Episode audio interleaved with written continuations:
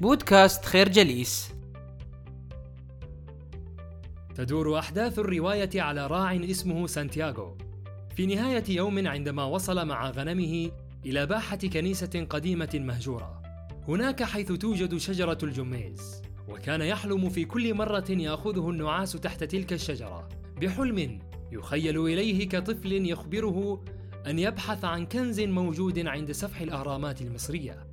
وبدأت فكرة تحقيق حلمه ممكنة خاصة أنه كان يرفض أن يصبح كاهنا كما أراد له والداه. فتذكر أن في طريفة امرأة عجوزا تفسر الأحلام. أخذت العجوز سانتياغو بعد أن أدخلته إلى البيت وأكدت له وجود كنز عند الأهرامات وطلبت منه عشر الكنز في حال العثور عليه. وهنا بدأت رحلة نفسية رهيبة تتمثل في كيفية الذهاب إلى مصر. فكان لزاما أن يسأل نفسه ويدخل في حوارات داخلية مثيرة. هل يكمل رحلته نحو الكنز أم يبقى وحيدا مع أغنامه؟ وبعد أيام قابل الراعي سانتياغو الملك سالم وجرى بينهما حوار تساءل فيها الراعي كيف يكلم الملك راعيا فكانت الإجابة مدهشة. ولعل السبب الرئيسي هو أن سانتياغو استطاع أن ينجز تجربته الشخصية. وأكد له الملك أن حلمه يمكن أن يتحقق إذا واصل المسير ولم يتوقف وأن يكون سعيه وراء هذا الهدف دؤوبا ومستمرا دون أن تحول بينه وبين هذا الهدف أي معيقات أو مبررات. لكن الملك اشترط عليه أن يأخذ عشر أغنامه مقابل أن يدله على مكان الكنز. قرر سانتياغو أن يواصل المسير ويسعى إلى تحقيق حلمه.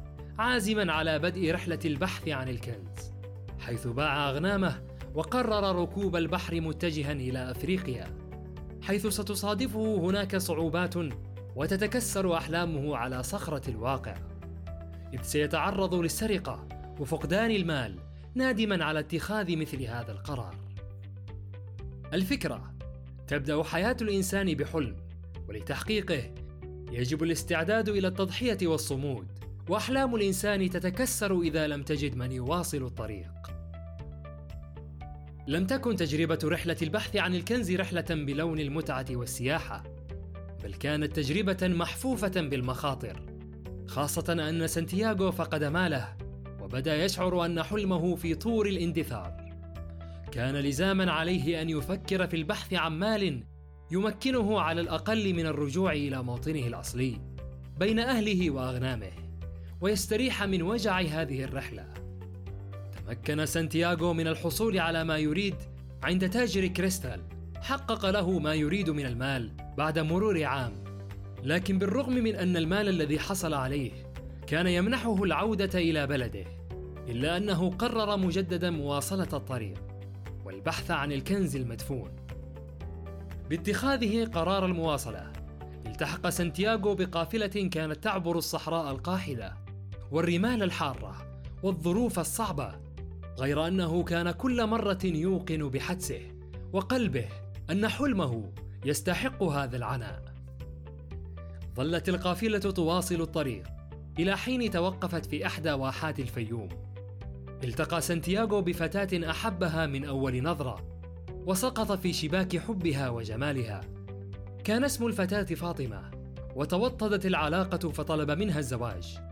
فوافقت على أن يتم ذلك بعد الحصول على الكنز الموعود وأنها ستبقى وفية لعودته إلى حين يحقق حلمه. لكن أثناء رحلته يتعرف على رجل إنجليزي يبحث عن حلمه كذلك. فتنشأ علاقة بينهما حيث كان لهذا الرجل حلم هو أن يصير خيميائيا أي ذلك الشخص الذي يحول المعادن غير النفيسة إلى ذهب وفضة باستعمال الكيمياء. وهنا بدأت رحلة اكتشاف جديدة وتجربة من نوع آخر فكان له ذلك حيث مثل الخيميائي رجل العلم وأسرار الكون وتجارب الحياة فكانت شخصيته تشبه إلى حد كبير شخصية الملك سالم. الفكرة العالم مليء بالمعاناة والألم والقسوة وعلى المرء أن يكون مدركا لحقيقته في هذا الكون.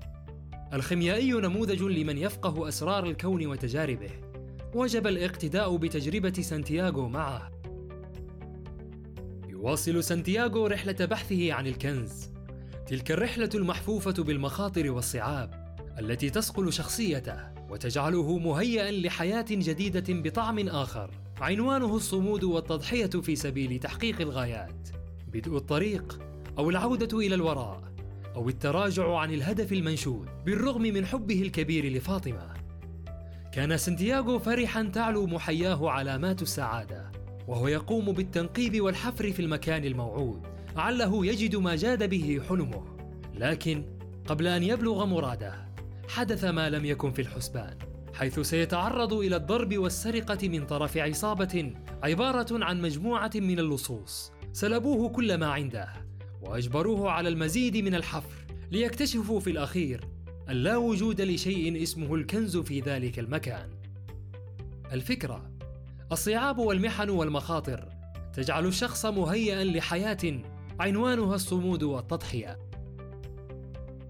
بعد أن قام اللصوص بالمغادرة والانصراف إلى حال سبيلهم قال له أحد اللصوص بأنه أيضا حلم بكنز في إحدى الكنائس المهجورة بإسبانيا ليتذكر سانتياغو بأنه المكان نفسه. الذي كان يرعى فيه أغنامه ويرتاح فيه من ضغط الرعي ومشاكله لقد استشعر بأن إشارة اللص كانت تعني تماما ذلك المكان.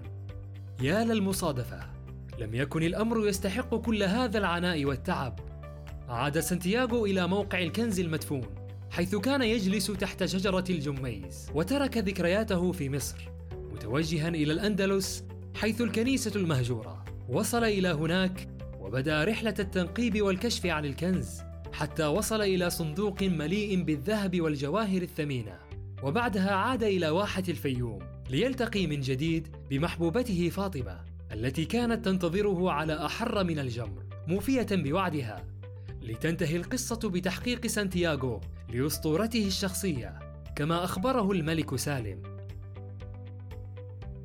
الفكرة ملاحقة أحلامنا والتمسك بها إلى النهاية. توصلنا في نهاية المطاف إلى تحقيقها. نشكركم على حسن استماعكم. تابعونا على مواقع التواصل الاجتماعي لخير جليس. كما يسرنا الاستماع لآرائكم واقتراحاتكم. ونسعد باشتراككم في البودكاست.